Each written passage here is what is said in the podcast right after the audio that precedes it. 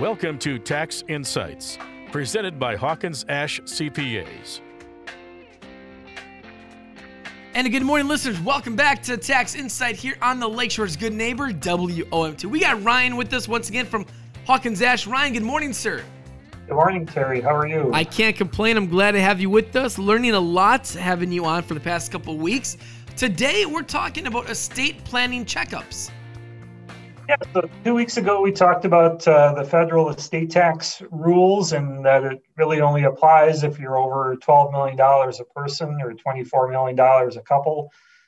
However, with that, there's a common misconception that estate planning only applies to the wealthy or those that owe, owe tax.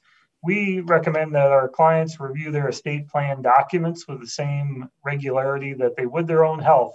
For example, most people go to go see their doctor once a year for a checkup. Consider your estate planning in the same light, regardless of your net worth. There we go. So, what do you mean by estate plan documents? Well, for most clients, we're referring to your wills, uh, if you're married, or will if you're single, uh, trust documents, powers of attorney for healthcare or financial matters, and also beneficiary designation forms on accounts like IRAs and 401ks. Uh, every one of these documents is a powerful tool that can accomplish a specific objective or avoid an unintended result. So, for example, my wife and I have four young kids. We have our wills set up that direct who will be appointed the guardians of our kids if we were to both pass away. Uh, another example would be beneficiary designation forms on retirement accounts like IRAs or 401ks.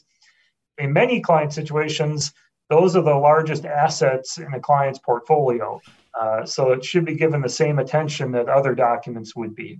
So if I don't have to worry about estate taxes, then what really would I have to worry about?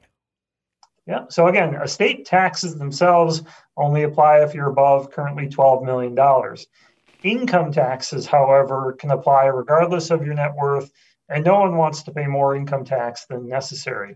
So, estate planning can include steps to avoid or minimize income taxes.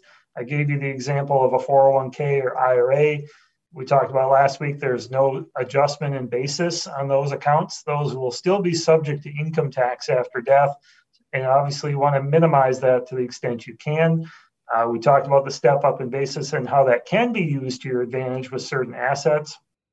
Some clients want to include charity or charities as part of their overall estate plan. And in a future call, we'll talk about which assets make the most sense to direct towards charity. You may also have a particular asset, uh, such as a family cottage or lake home, that requires uh, very special attention.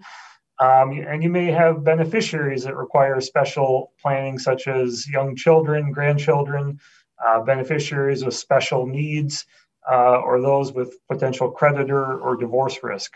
So, why should I look at estate planning each year? I know you mentioned like kind of like as a doctor's visit.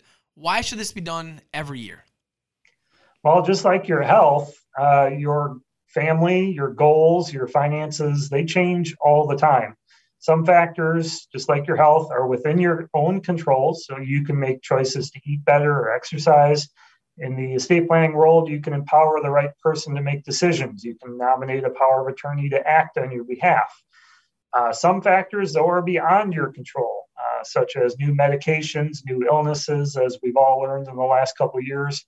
In the estate planning world, um, that could be tax laws, state te- uh, state property laws, um, but you want to make the best decisions you can uh, with proper information. This is great information. How do listeners connect with Hawkins Ash Ryan if they want to connect with you and the team? Well, they can head on over to our website at www.hawkinsash.cpa.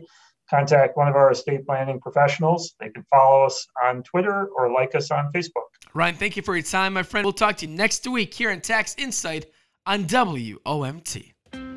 This has been Tax Insights, presented by Hawkins Ash CPAs. Learn more online at hawkinsashcpas.com. Hawkins Ash CPAs, part of your business, part of your life.